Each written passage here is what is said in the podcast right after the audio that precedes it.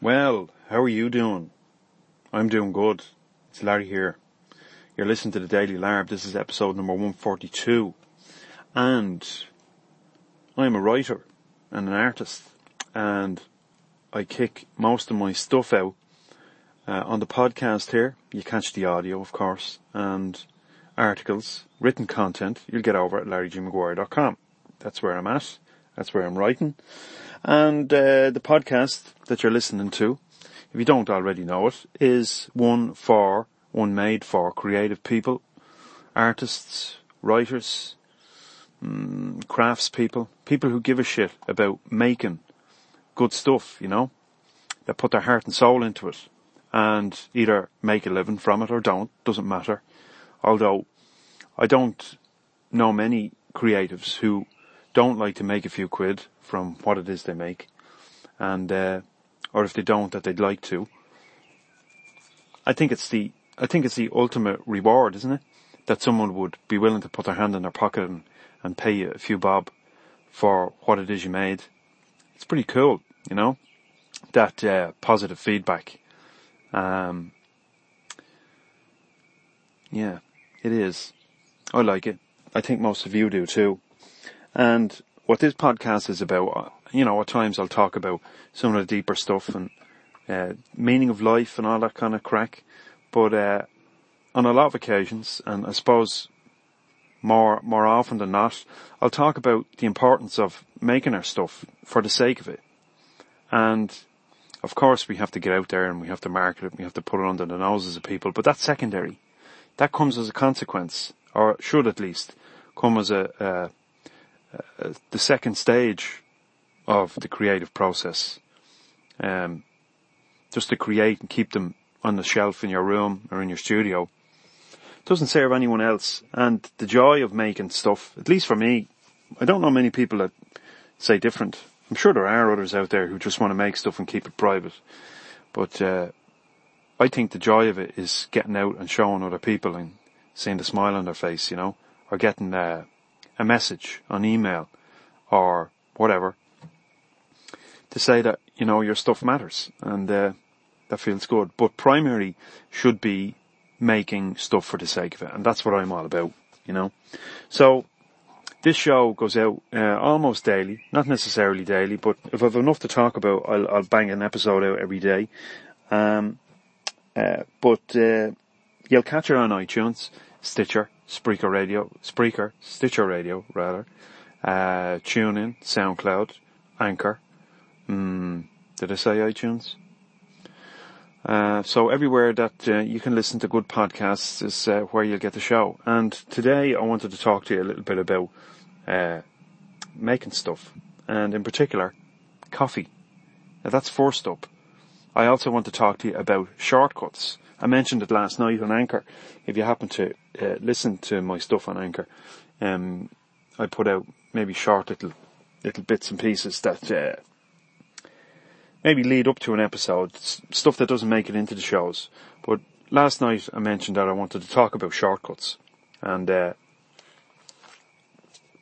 how ultimately they uh, don't serve you and don't serve me either, unless of course you've put the time in. But first, on the subject of coffee, I think coffee is very important. I think uh, it's when you go in somewhere and you order coffee that it's their obligation to give you a damn good cup of coffee. And to receive some kind of half-arsed, watery, uh, roasting hot cup of crap is really not good enough. Especially considering that, I don't know where you, wherever you live, what you're paying for a cup of coffee. But where I'm from, you'll pay for a takeaway coffee like a 16 ounce, or is there a 12 ounce? It's 16 ounce. You'll probably pay about anywhere between 150 and 170, even 180 for, for, for a takeaway cup. Um, and some of the crappiest coffee I've ever had I've paid the most for. And that's unfortunate because really it doesn't take a whole lot to make a good cup of coffee. And if that's what you're handing out people, well, it's a, it's a reflection of, I suppose, your, um, modus operandi with regard to what you do. I mean, I see it so often and it's, it's such a fucking shame you know? That not only with coffee, coffee is just a metaphor for the, uh, uh, or an example for this epidemic, I believe, is out there amongst people who make stuff. Whereby it's just a case of get it out there, stack them high and sell them fast, right? And it's just, it's just fucking soulless, you know? I mean, if you're selling widgets and you're on Amazon, all you're interested in is selling your stuff. Now you have to deliver the stuff, right? Or if you have a corner shop and you sell stuff, you want to sell. You want to, the more you sell, the more you make, right? And that's fine. But there's got to be integrity in it, you know? There's got to be a, a passion and a, and a will to, to deliver the stuff in a particular way that the person on the receiving end feels like this is a good deal, you know? And there's nothing worse than being shortchanged. And I walked into the butler's pantry today in Castleknock, suburb of Dublin, somewhat affluent suburb of Dublin, Dublin, just up the road from me. I'm uh, doing a bit of a job in the area. Well, I kind of live here. I live not far from Castleknock, couple of hundred yards down the road. But anyway, I walk into the butler's pantry. Right, it, it, this place it's a it's a chain of stores, and they sell uh, uh, gourmet food and cakes and pastries and uh, breads and made up salads and uh, uh, uh, meats and stuff. You know, like a deli. It's like a high profile deli, and they set up in affluent areas where they can make money, and it's a clever brand. I like the brand, but they can't make coffee for shit. You know, they've got a machine there, a barista machine, and um, today uh, I went in and um, they, sh- they have a barista machine and they should be capable of making a good damn damn good cup of coffee, but they don't. So I go in and I get I get handed out this thing half hours like the girl, the woman pays me no attention whatsoever. She's engaged in other things. And she hands this out to me and I receive it. And it's filled nearly to the top. And it's, uh, it's see-through, you know? I can see through the fucking stuff. It's watery and, and horrible. And I'm looking at it and going, this is shit. And I'm going, well, I hand it back to her. And then I'm thinking, maybe I won't. And then I'm thinking, right, well, if I do, will she actually give a shit? And, uh, I thought then, maybe she won't. Or whether she does or she doesn't. I'm after paying, uh, 270, 2 euros and 70 cent. It's about maybe 240, 2 pounds 40. It's maybe about in dollars, I don't know what it is, around about the same maybe. And I'm going to myself, I should get like the best fucking coffee in the, you know what I mean? For, to, that represents the brand and I'm not getting it. And I'm going, you fucking cow, you know? I want better than this. So I, I said, right, you know what? I'm going to walk out here and I'm never going to walk in this door again. So I did. And I'm not going back. And I hope someone from Butler's Pantry is listening to this because you just lost a customer today and maybe one customer doesn't really matter the grander scheme of things. Maybe you don't care. But, uh, I care, you know? If I'm going in your door, I don't care whether you're the butler's pantry or somewhere else, and I'm willing to hand my money over the counter for something from you, I expect value from that exchange. And I didn't get it today. And it's not the first time. And when I go in somewhere and I buy a coffee, I generally let them away with it, uh, the first couple of times. I'm like, okay, maybe I'll get it better. Now I have got reasonably good coffee there before, but it's been inconsistent, you know? Uh, and that's the thing, you know, where you, where you receive inconsistent service or value, you tend to lose faith, you know, after a short period and go somewhere else. Now, in contrast, there's a spot down on Manor Street which is about the same distance away in the opposite direction towards the city centre from where I live. And it's called uh, Love Supreme. Tiny little coffee shop. Uh, and they actually give a shit about what they serve. Um, and they, every single time, consistently, I think once I got a bad coffee or bad service, just once, and it wasn't even that bad. But every single time bar one I've gone in there and I must have, I must have gone in there probably a hundred times or more, a couple of hundred times now. Um, I've gotten really good coffee every time and it costs 280 for a coffee in there. No problem paying it, you know? So I really think this is important and it's important not only for fucking coffee, but it's important for people that screw screws in, that sweep the street, that do tax returns, that sell coffee, that make sandwiches, that deliver flowers, that uh, fit hardwood floors, that um, fix plumbing, all of these things. It's so important that you give a fucking shit about what you do. That doesn't mean that you don't make mistakes. That doesn't mean that you don't fuck up from time to time. But there is so much importance, at least there should be, in delivering the service. You know, not, not necessarily for somebody else, not because you want to be praised, or not because you want everyone to recognize you as great, but because you fucking give a shit about what it is you're making, about what it is that you're delivering, and do you care about putting your best into it? And when you don't, that's a damn shame.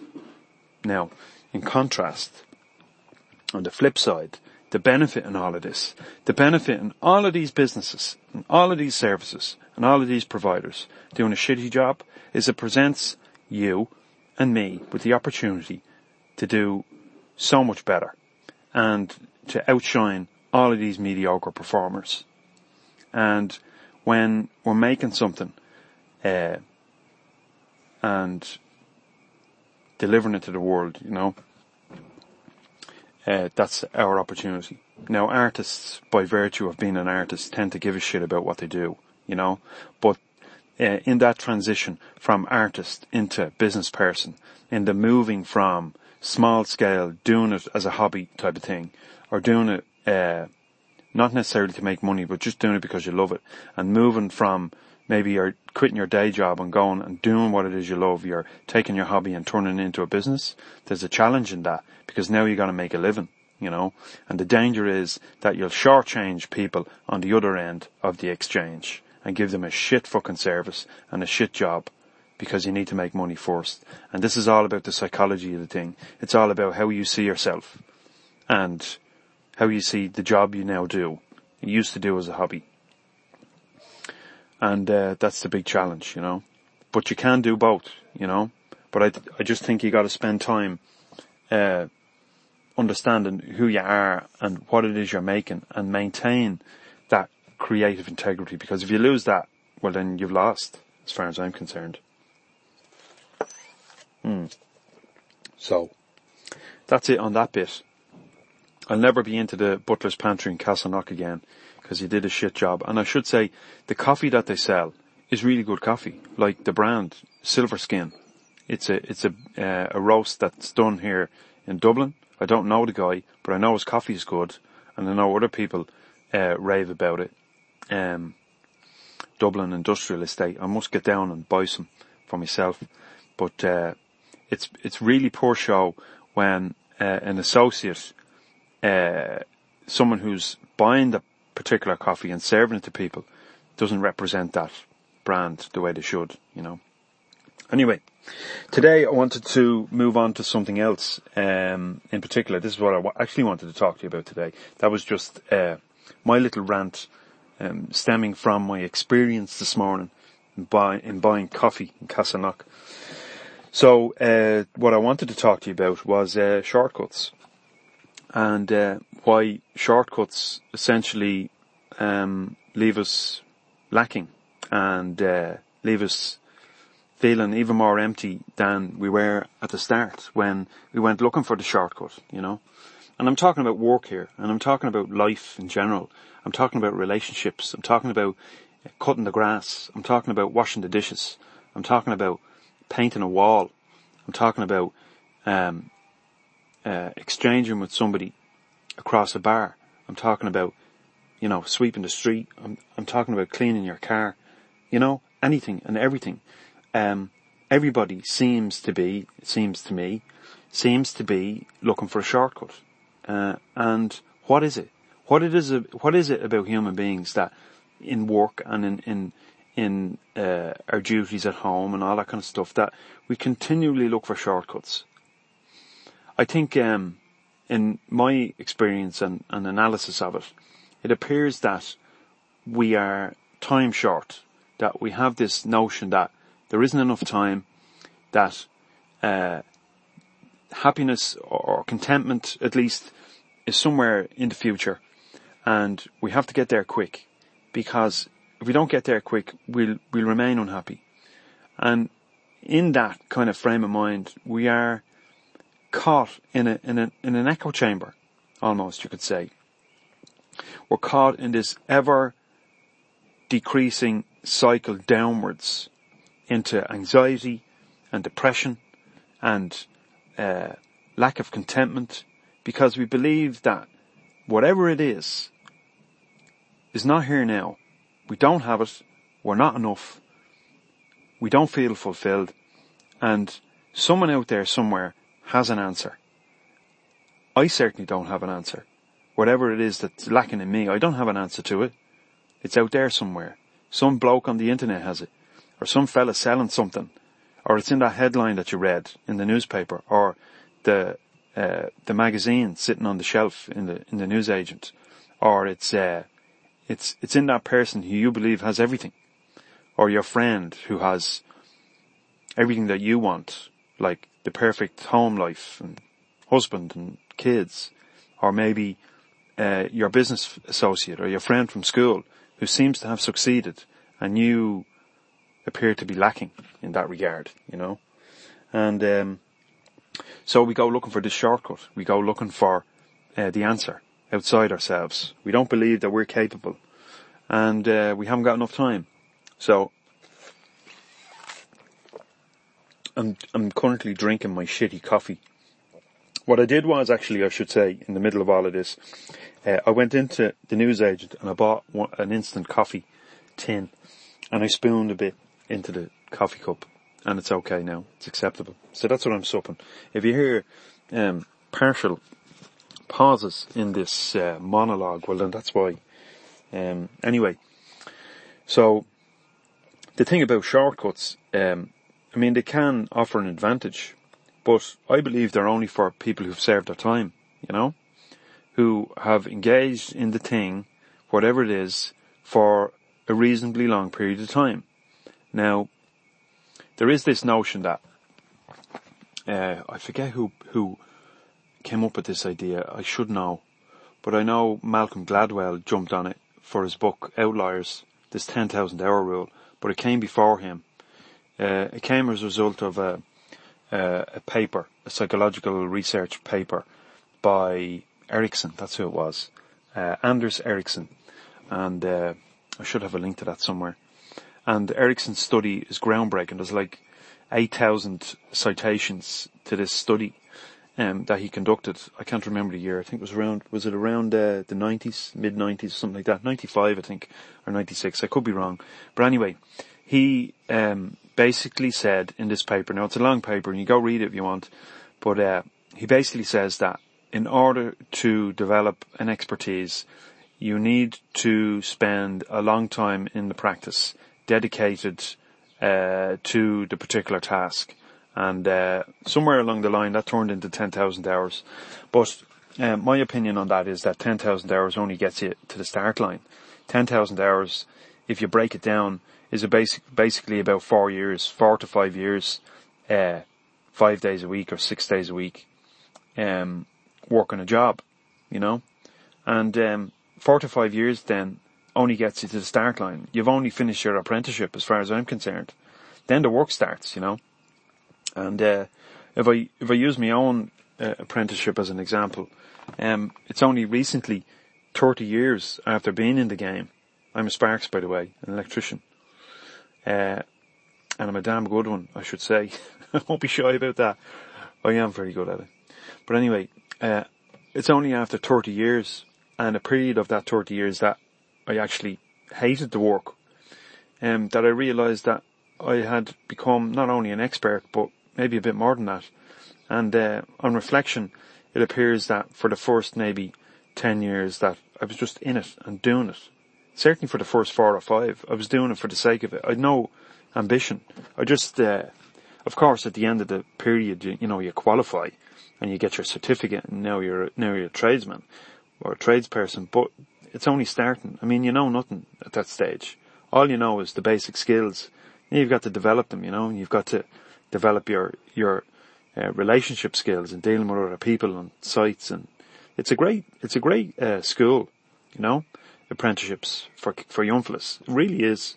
Like I left school when I was, uh, 15, just shy of 16 and, uh, I started my apprenticeship, but I already had a couple of years under the belt by working with me old man and, uh, that was an advantage. So I suppose I start, that was about 13 when I started. So finished school when I was 15, almost 16, uh, qualified when I was 19, 20, managing jobs. So you can see like the earlier you start for some kids, the better. I think it's a great, I think it's a great thing. I'll be encouraging, not both my kids, my eldest fella, he's, uh, he's more academic. The younger guy, he's more hands on. I think he'd really, uh, take to the trades. But anyway, uh, so, um, you've got to spend time in it, no doubt about it, but uh, you're more likely to spend 15 to 20 years before you can consider yourself an expert. And then after that, maybe another 10, 20 years before you're, ma- you're real fucking master of what it is you've taken on. And uh, that's not for you or me to bestow on ourselves. Um, that's for other people to suggest, you know. Anybody who calls themselves a master, well, maybe they're not. I'd be wary of that tag, you know. But uh, I firmly believe that um, this looking for shortcuts uh, is detrimental because it's like it's like um, a spoon of sugar when you really need a meal, you know, a good solid meal, and take the time to eat the meal. Whereas you're just looking for a sugar rush, you're looking to get there quick. It doesn't last, and you're left hungrier afterwards than you were at the start, you know. And that's the uh, that's the downside. You might get some short-term fulfillment, but long-term, it's not it's not a it's not a runner. And most of us are caught in that in that repetition, you know. It's like badum, badum. You go for it and you fail. You go for it and you fail. You go for it and you fail. And every time you go for it, you're going for short-term solution. When really what needs to be done is you just got to immerse yourself in the thing completely and forget about the result. Forget about it. The more you immerse yourself in it, all of a sudden one day pop, someone says, Jesus, she's really good at that, isn't she? Hire her. Pay her top drawer, whatever she's in, whatever she's looking for, pair, you know? And, uh, I really believe that that's required. Just forget about this idea of time. Forget about that you have to get somewhere from what it is you're doing. Forget about that the result needs to look like this because you just get caught in the trap and uh, it brings you nowhere, you know. The naive assumption is that you'll you'll be who you wanted to be, you know, that there's a there's a lack somewhere in you, uh, psychologically, or whatever.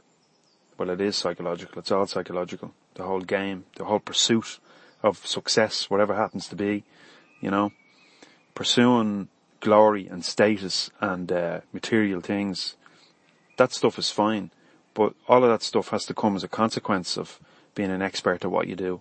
When you're pursuing shortcuts, you never get there. When you're pursuing the idea of yourself, as soon as you get a few bob from the work you do, you'll buy something. You'll buy that thing that makes you feel more, you know, and then you'll be left with no money in the bank. And uh, it does come, I believe, in, from this, this notion of time, this idea that we're born uh, on a particular date. We live along this line and at some point in the future we'll die, you know. Um, that's not the case, you know. Uh, from taking a bit of time out and just forgetting about all that other shit and just having a look at what's actually going on. For me, it seems that what's going on is simply change. It's just change. It's just fluctuation. And we assign this notion of linear time to it, you know. Science has spoken about and continues to speak about as fundamental to the laws of physics, these, uh, the second law of thermodynamics, which basically says that, uh, everything falls into chaos from order to chaos. And that's naive. Really. Like, who am I? I'm not a scientist. Not yet. But uh, science is totally rigid on this, you know, that uh,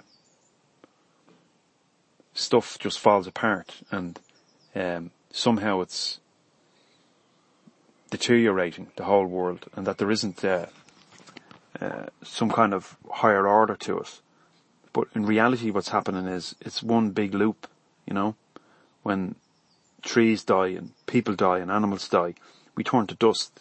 We, we return back to base elements that become available for the growth and uh, development of new things, you know, people and animals and birds and trees and we all become dust again, ready for reassignment to whatever. Um, that these base elements of human beings and trees and stones and rocks and concrete, uh, all eventually will deteriorate, but they come back around on the other side and become mountains and trees again and people again, you know? When you, when you eat your food, when you eat an apple that grew on the tree, it, it becomes a part of you. Those elements of the apple become the building blocks for more muscle and tissue and blood and whatever. And then your skin, uh, cells die off and flake away and turn to dust and become available for other things. So it's a continuous cycle and, and, uh, we're just, at least it seems to me, to be in observation of it all. And that's what's going on. It's just, we're in observation of this continuous cycle of change. And, uh, time is not a part of it. It's all happening right now. There's no tomorrow. You know that. Time doesn't exist. These things we call, we call, we look at history, you know, and we, we we map things out along a timeline. But really it's just a sequence, a, a perception of a sequence of things. Uh, things don't happen linearly. Things happen all together at once. And we, by virtue of our perception of it, decide that this happened before that, when all of it's happening at one time, you know? I don't think you can deny that. The longer you consider it, the more apparent it becomes. And I think most of us in Western industrialized civilizations um, are totally aligned to this idea that um, aligned, pardon the pun, that we live along this line, and that somehow the future will be better than what we have now, and that somehow there's a better version of us somewhere in the future or a better life, and we're striving towards it. And the quicker we can get there, well then the better life will be. But we never get there. We never, it never arrives. So we perpetuate our anxiety and our stress by uh, believing that um, we can, you know, and it's ridiculous when all there is is what's going on now, you know. That's if you look at your experience, that's what it'll tell you. At least that's what it tells me. Hmm. So the belief in time, this notion of time, is is at the base of this, you know. I think, uh, and it comes from this idea that something's missing, you know, that we're not fully who we should be now. Something's lacking. Nature abhors a vacuum. It'll fill, you know? So, whatever's moving will, something else will move into its place. And, uh, that's what's going on. So that's all I've got to say on this for now. Um, shortcuts are for, for mugs, for fools.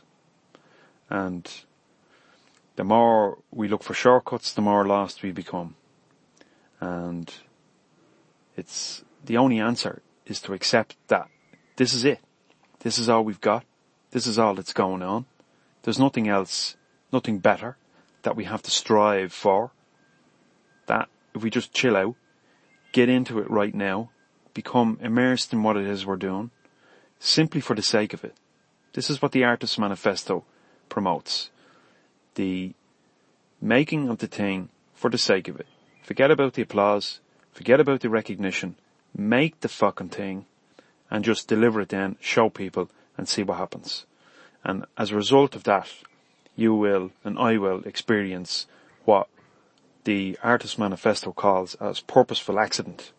The setting out on purpose to make the thing simply for the sake of it and good things will happen. That's it. You don't have to make anything happen. You just do the fucking thing. Do it. Put your heart and soul into it. And watch what happens. That doesn't mean that bad shit doesn't happen. Or bad shit won't happen. It will. But that's necessary. You don't lift weights, you don't get strong. You know? If you don't have challenges, how will you ever become, how will you ever develop? I'm going to say become because that implies that, like I said, that there's some better version of you or me in the future. So challenges are important. You get too soft otherwise, you know. You need stimulation in order to make you stronger. So that's it. Forget about the shortcuts. Get into what you're doing. Do it for the sake of it and see what happens. That's my recommendation. and forget about the cheap and nasty headlines because they don't work. And the promises because they don't work either. Get in it for the long haul. That's what the clever one does. So, thanks for listening to the Daily Larry podcast today. I've been Larry Maguire. I'll still be Larry Maguire after I'm gone. And uh, you can catch this show over on iTunes, Stitcher Radio, Spreaker, Anchor, TuneIn, SoundCloud, even YouTube. I am the author of the Artist Manifesto. You can get the free version, the short form version over on larrygmaguire.com. Just hit the button on the main page and uh, you can uh, enter your email and, and, I'll send it over to you. Um, the long form version is due out this month, end of the month, end of May, and uh, I'm looking forward to that paperback. And uh, that's it for now. So, um, if you want to find out more about what I do and some of my previous work, go over to larrygmaguire.com and I might see you there. Until tomorrow or the next day, I'll see you later. Take it easy.